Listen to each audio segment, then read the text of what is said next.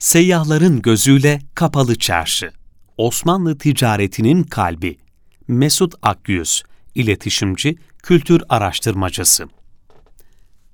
Kapalı Çarşı İstanbul'un Fatih Sultan Mehmet tarafından 1460 yılında Osmanlı ticaretinin kontrol edilebilmesi için inşa edilen yapılar topluluğudur asırlar boyunca peyderpey büyüyen ve günümüzde çok geniş bir alana yayılan kapalı çarşı, içinde barındırdığı 65 sokak üzerinde 3600 dükkan ve 14 hanla adeta Osmanlı ticaretinin başkenti olmuştur. İstanbul'u ziyaret eden seyyahların neredeyse tamamının yolu mutlaka kapalı çarşıdan geçmiştir. Bazıları çok kısa ziyaretlerde bulunurken, bazıları ise bu çarşı için özel zaman ayırmış, orada ticaret yapmış, esnafla sohbet etmiş ve çarşının fiziki özelliklerinin yanı sıra çarşının gündelik hayatına dair önemli bilgiler vermişlerdir. Seyyahların kapalı çarşıya olan ilgileri daha seyahatlerine başlamadan önce oluştuğu bilinmektedir.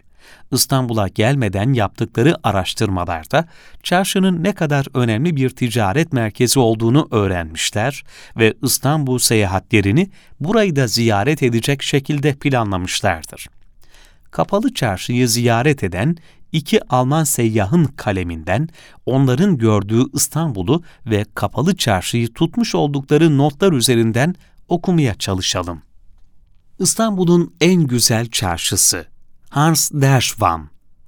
O zamanlar Avusturya toprağı olan Bohemya bölgesinde doğan Alman seyyah, varlıklı bir aileden gelmiş, Viyana ve Leipzig üniversitelerinde eğitim görmüştür.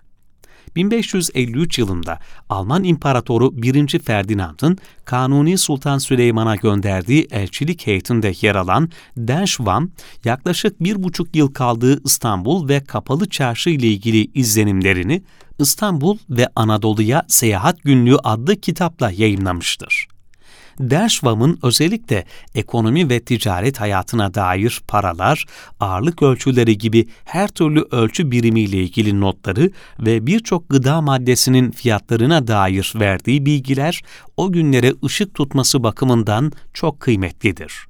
Gelelim seyyahımızın kapalı çarşıya ait gözlemlerine iki büyük çarşı var ki bunlara bedesten deniliyor.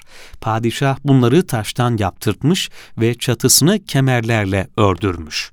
Burada her mücevher ve ipek mamulleri satılır.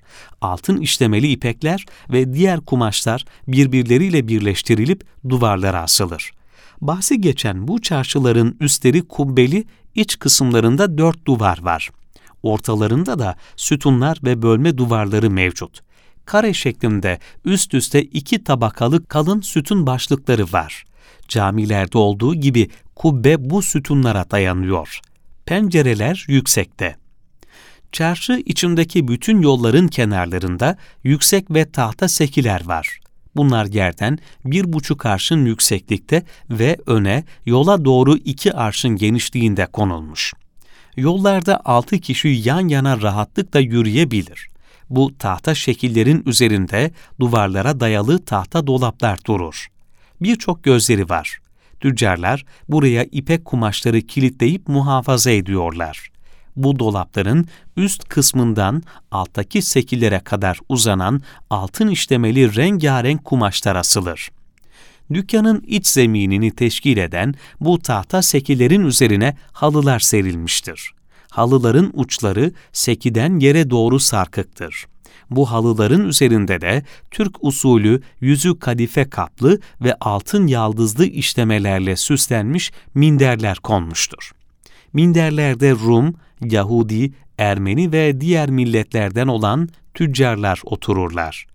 Dostça sohbet edip yerler, içerler ve kendi adetleri veçile çalgı çalıp eğlenirler bu iki çarşı İstanbul'un en güzel, en lüks çarşılarıdır.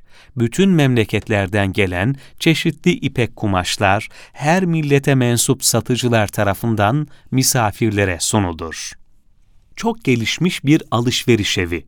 Salomon Schwake Almanya'nın Hayerlok şehrinde 1551 yılında doğan Alman seyyah, aynı zamanda Tübingen Üniversitesi'nde protestan teolojisi üzerine eğitim almış bir papazdır.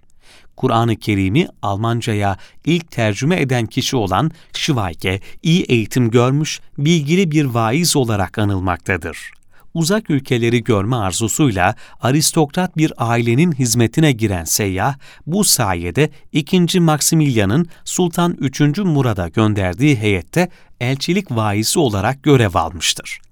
Alman seyyah, Osmanlı topraklarına yaptığı seyahat boyunca aldığı notları 1608 yılında Almanya'dan Konstantinopolis'e ve Kudüs'e yapılan bir yolculuk hakkında 100 adet güzel ve yeni çizimle donatılmış 3 kitaptan ibaret Yeni Bir Yolculuk Öyküsü adlı kitapla yayımlamış ve bu seyahatnameyle ün kazanmıştır.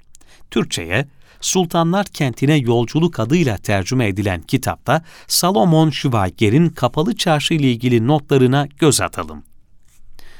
Konstantinopolis kentinde çok gelişmiş bir alışveriş evi vardır. Burada uzak ülkelerden getirilen her çeşit değerli eşya satılmaktadır. Sırma ipliklerle dokunmuş kumaşların çoğu Konstantinopolis'te yapılır. Fakat bunlar Hristiyan ülkelerindeki kumaşlardan farklıdır. Çünkü renkli çiçek motifleriyle de bezenmişlerdir. Ayrıca atlas ve şam kumaşı gibi ipekliler, kamelot, iki kadife gibi kumaşlar, kılıç, yay, okluk gibi silahlar, kıymetli taşlar, kürkler, samur, sansar gibi değerli astarlıklar da satılır. Deri ve köseleden yapılma eşyaların, hayvanlar için eğer ve koşun takımlarının, çizmelerin, ayakkabıların satıldığı başka iki yer daha vardır korduban 3 derisinden çeşitli renklerde çok sağlam ve güzel yapılmış olan bu gibi eşyayı birkaç bin gulden karşılığında buradan satın almak mümkündür. Türkler deri işçiliğini çok iyi bilirler ve bu konudaki becerileri bütün halklarınkinden üstündür. Kısacası bu bedesten denilen alışveriş evinde birkaç düklüğü kaplayacağı büyüklükteki bölgeyi satın alabilecek değerde mal bulunur. Bunun dışında burası zenginlerin paralarının ve değerli eşyalarının muhafaza ettikleri bir hazine dairesidir. Söz konusu bina büyük ve geniştir. Tıpkı manastırlarda olduğu gibi zemin kat üzerinde birbiriyle kesişen dört ana yoldan oluşur. Bu yolların kenarlarında dükkanlar sıralanmıştır. Binanın üzeri yüksek tonozlarla örtülüdür. Yeni sayımızda yeni seyyahlarla yeniden görüşmek üzere.